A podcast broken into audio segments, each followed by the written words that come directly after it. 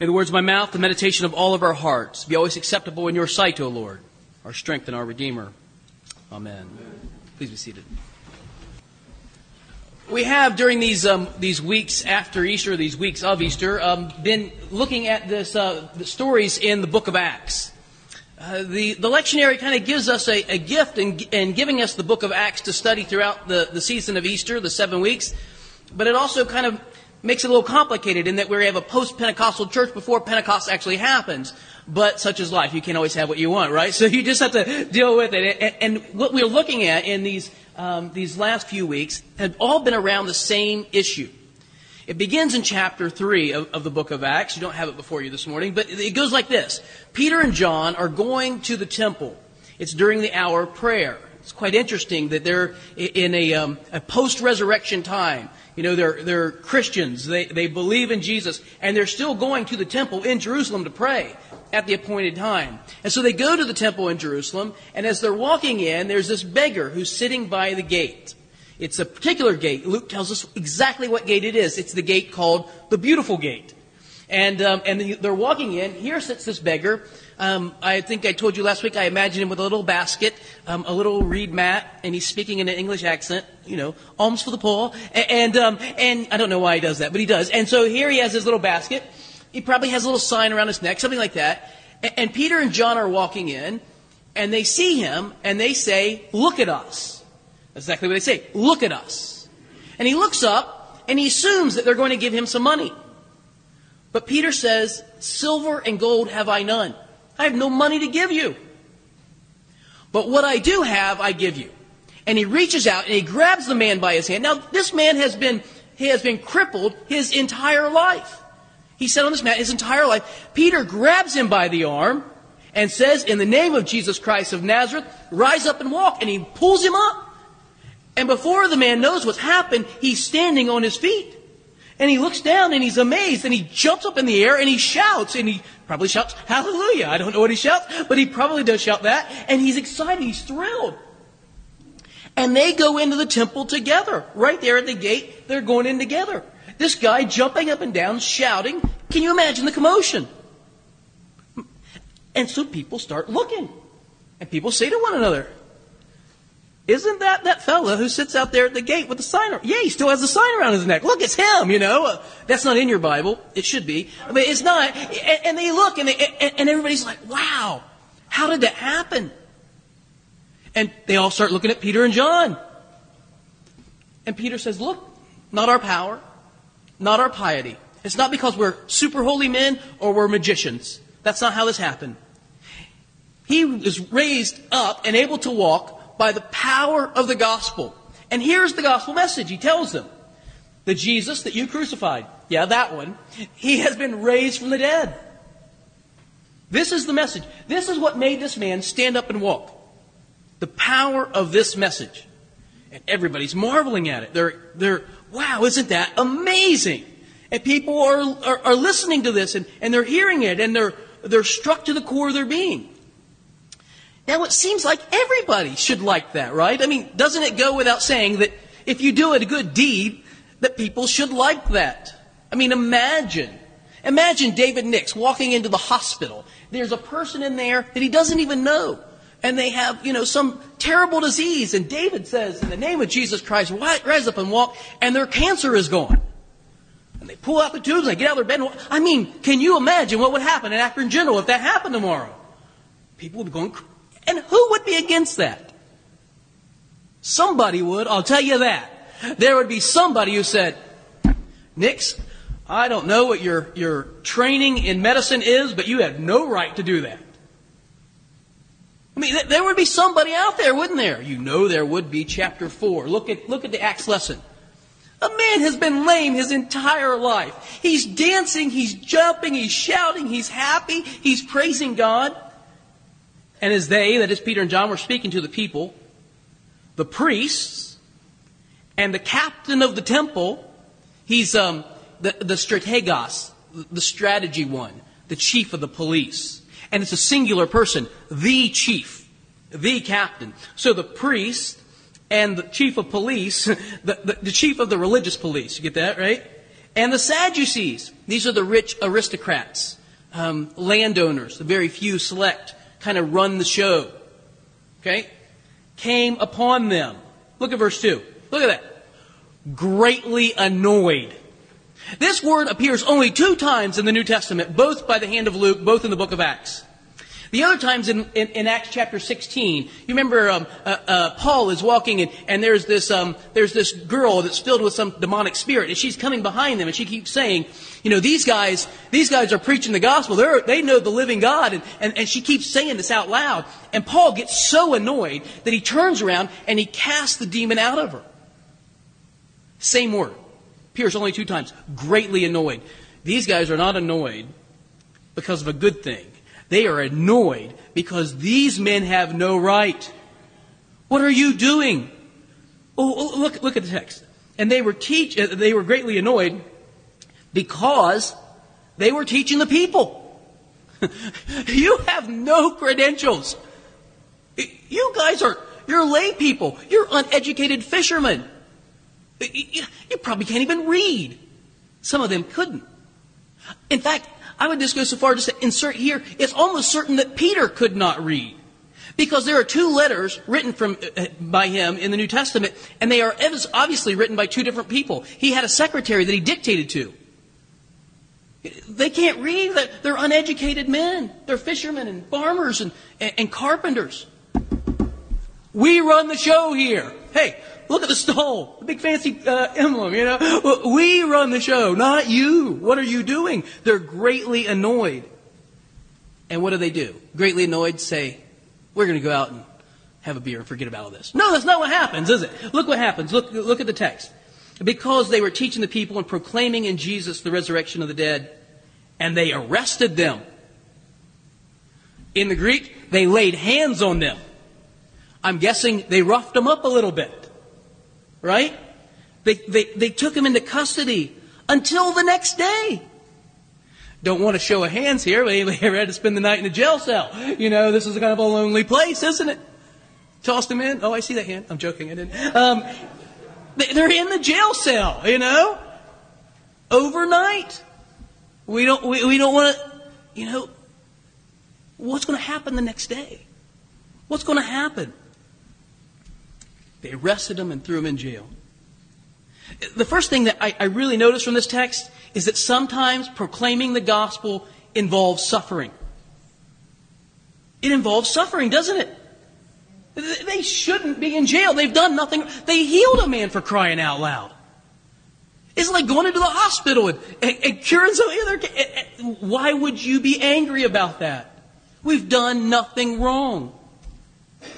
There's a long history of people of God who have been faithful and found themselves in prison. It goes way back to Genesis. Remember Joseph? Done nothing wrong. Just a good little fella. His brothers got mad at him, angry, jealous, threw him into a, a, a cistern, and off he went.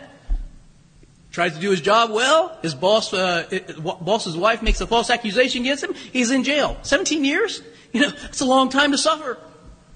Daniel, St. John, exiled to the island of Patmos. Paul, Peter, these guys are thrown into prison. Preaching the gospel, proclaiming the gospel sometimes involves suffering. And we scratch our heads and say, you know, how is it that these, these, you know, militant terrorists are killing Christians in the Middle East? And I want to say, how is it possible that they don't? Because anybody who proclaims the gospel has the potential to suffer. And that's like sort of a scary thing. What do we expect to happen? Well, imagine Peter and John. They're thrown into Look at who comes to their trial. Okay? Of Verse 5. On the next day, the rulers and elders, the scribes, you've got rulers, elders, scribes, right? They're the, the scribes are the scholars. The rulers are the people in power. The elders are the, the, the guys who, who are the, uh, the sort of authority figures, presbyteroi. Um, they're all gathered together with Annas, the high priest. He's actually been deposed by the Romans at this time, but he's still like high priest emeritus or whatever. And Caiaphas and John and Alexander, nobody who knows who Alexander is, and, and all who are in the high priestly family. Big trial goes on. Does it remind you of any other trial in the New Testament, like the one that happened with Jesus? They're here, they are. They're, they're surrounded by all these authorities.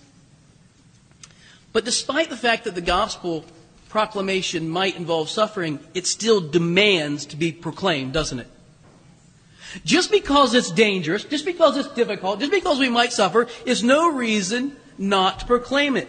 What, what would you do? I mean, do you ever think about, oh my, you know, you're drug in front of the court? Here's what Joe Boyce would probably do. I would probably say, this is a big misunderstanding. You see, um, I'm really a nice guy. I think I even voted for one or two of you, you know. Um, and look, uh, you know, we, we run a nice little thing over here. It's really not a bad gig. And, um, you know, come by. We'll serve you some uh, lemon bars after church. You know, it would be, it'd be soft pedaling, right? Backing off a little bit. Is that what they do? It's not, is it? Listen what. Pe- uh, then Peter, verse 8, filled with the Holy Spirit, filled with the Holy Spirit, said to them, Rulers of the people and elders, if we are being examined today concerning good deed done to a crippled man, is that really why we're here? Because we did a good deed? Well, uh, then we're guilty, he basically says. But then he says, look at verse 10, let it be known to all of you, the people of Israel, that by the name of Jesus Christ of Nazareth, whom you crucified, whom God raised from the dead. Same exact text, right? Back up in the, the previous chapter, when everybody saw the man leaping and, and running into the, what did they say? Christ that you crucified has been raised. Jesus Christ, who was crucified, is alive. That's really important because there's a lot of things they could have said and they didn't. They didn't accuse them of apostasy. They didn't accuse anybody of anything. They didn't say, you're for this and we're for that. They didn't soft pedal it. Instead, they went right to the core. Here is the gospel Jesus Christ of Nazareth, a human being, fully God, but fully human, was crucified, he died, and he's alive again. This is the core of their message. The gospel is proclaimed in deed and now in word. Word and deed, they go hand in hand, right? The gospel has been proclaimed. What, what does that mean to us? Well, I think we too could confuse the gospel. If somebody says to you, well, what's the gospel? Well, you know. Uh, no, here's the gospel that God came in Jesus Christ. He was fully alive. He was crucified. He has been raised again from the dead. That is the core of the gospel teaching. That is the, the kerygma, the central message. Christ has died. Christ has risen. Christ will come again. That is our message. That and nothing else. That's the gospel. Well, well where do we get involved in, in, in disputes that kind of get us off the gospel? Oh, you know them. How about denominationalism? Oh, isn't that wonderful? Well, I'm Presbyterian. Well, I'm a Baptist. Well, I'm a Pentecostal. We're Methodists. We're Anglicans. I don't even know what that means, but that's what we are, you know. Angelicans, some people say, right? Listen, there are all kinds of doctrines that we get caught up on, don't we? Do we believe in predestination? Uh, or is it, um, you know, personal responsibility or um, speaking in tongues or all these sorts of things that we get in disputes about? I don't want to say that I don't have opinions about them. I do. But those are secondary and tertiary issues. The gospel. Christ has died. Christ has risen. Christ will come again. That's where we stand. That's the core of our, our we don't get involved in order. We have, we have elders. We have bishops. We have nobody. You know, this is what we fight about and, and make, we get caught up in the cultural arguments, the cultural issues about entertainment, and ethics, and those sorts of things. Doesn't mean that they're not important. They are. And you knew I was going here. Politics. Oh my. I, I've given some deal of thought to this over many years.